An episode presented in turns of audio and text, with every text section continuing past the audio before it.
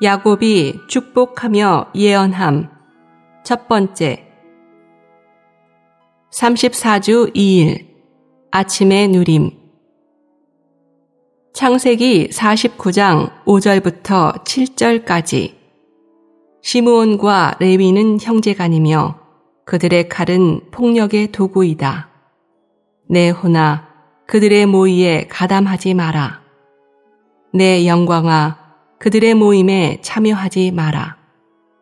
그들은 격분하여 사람들을 죽였고 제멋대로 소의 발목 힘줄을 끊었다. 그들의 맹렬한 격분과 그들의 잔혹한 분노는 저주를 받을 것이다. 내가 그들을 야곱 가운데에서 갈라놓을 것이고 이스라엘 가운데에서 흩어놓을 것이다.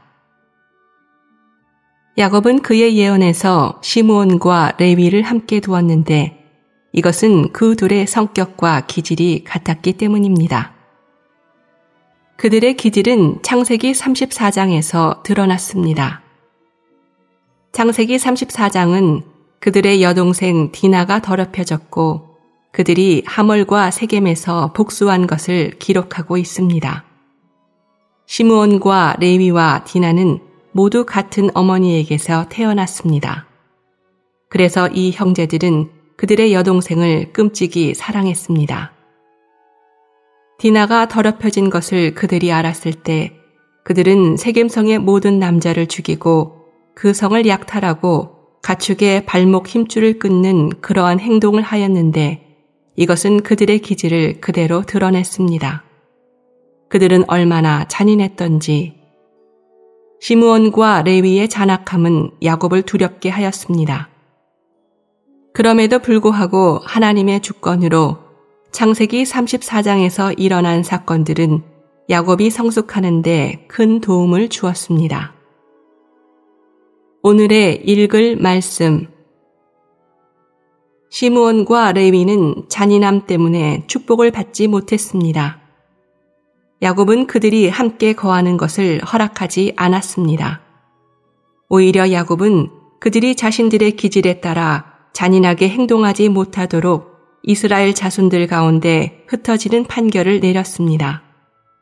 비록 시므온과 레위는 동일한 부류였지만 레위는 마침내 그의 타고난 기질을 바꿀 수 있는 기회를 붙잡았습니다.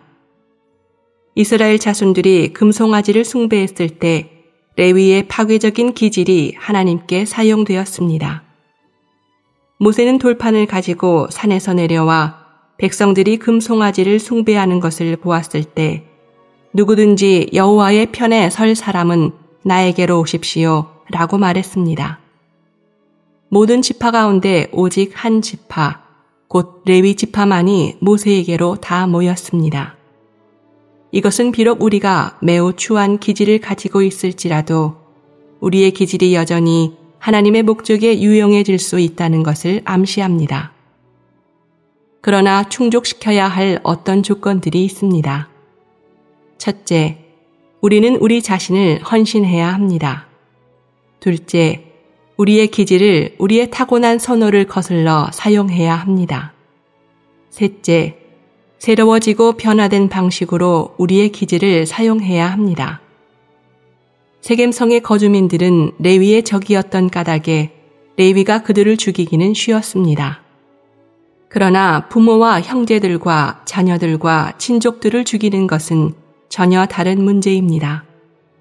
이렇게 하려면 여러분은 자신의 갈망을 거슬러서 기질을 사용해야 하며 새로워진 방식, 곧 하나님을 위하고 하나님과 함께하는 방식으로 기질을 사용해야 합니다. 레위의 타고난 기질, 곧 그의 잔인한 기질은 변화되었습니다.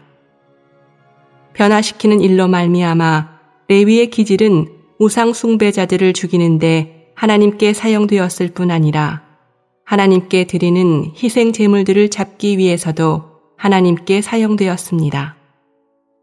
우리의 타고난 기질은 헌신하는 것과 우리의 타고난 갈망을 거슬러 사용하는 것과 새롭고 변화된 방식으로 사용하는 이 세 가지 조건이 충족될 때 유용할 것입니다. 레위의 기질이 변화되었기 때문에 그는 커다란 축복이 되었습니다. 하나님의 둠밈과 우림이 그와 함께 있었으므로 그는 하나님을 섬기기 위해 하나님의 임재 안으로 들어가는 특권을 가지고 있었습니다. 그 땅의 두 배의 목도 풍성하지만 하나님의 임재 안으로 들어가는 특권은 친밀한 것입니다. 제사장 직분은 장자권의 달콤한 몫으로 간지될 수 있습니다. 레위는 이 몫을 받았습니다. 레위는 이스라엘 자손들 중에 흩어졌습니다. 하나님 사람인 모세는 레위를 매우 기뻐했습니다. 그러나 모세는 야곱의 예언을 철회할 수 없었습니다. 오히려 그것을 완성해야 했습니다. 그러므로 주님은 모세에게 너는 이스라엘 자손에게 명령하여 그들이 소유할 유업 가운데서 레위인들이 거주할 성들을 주게 하여라. 그리고 레위인들에게 그 성들 주변에 초지도 주어야 한다 라고 말씀하셨습니다. 저주로 인해 레위가 흩어진 것도 사실상 축복이 되었습니다. 레위인들은 사람들을 하나님께로 인도하였고 하나님을 사람들에게로 인도하였습니다. 그러므로 고대에는 어떤 이스라엘 자손의 성이나 땅에 레위인들이 있는 것은 그들에게 축복이었습니다.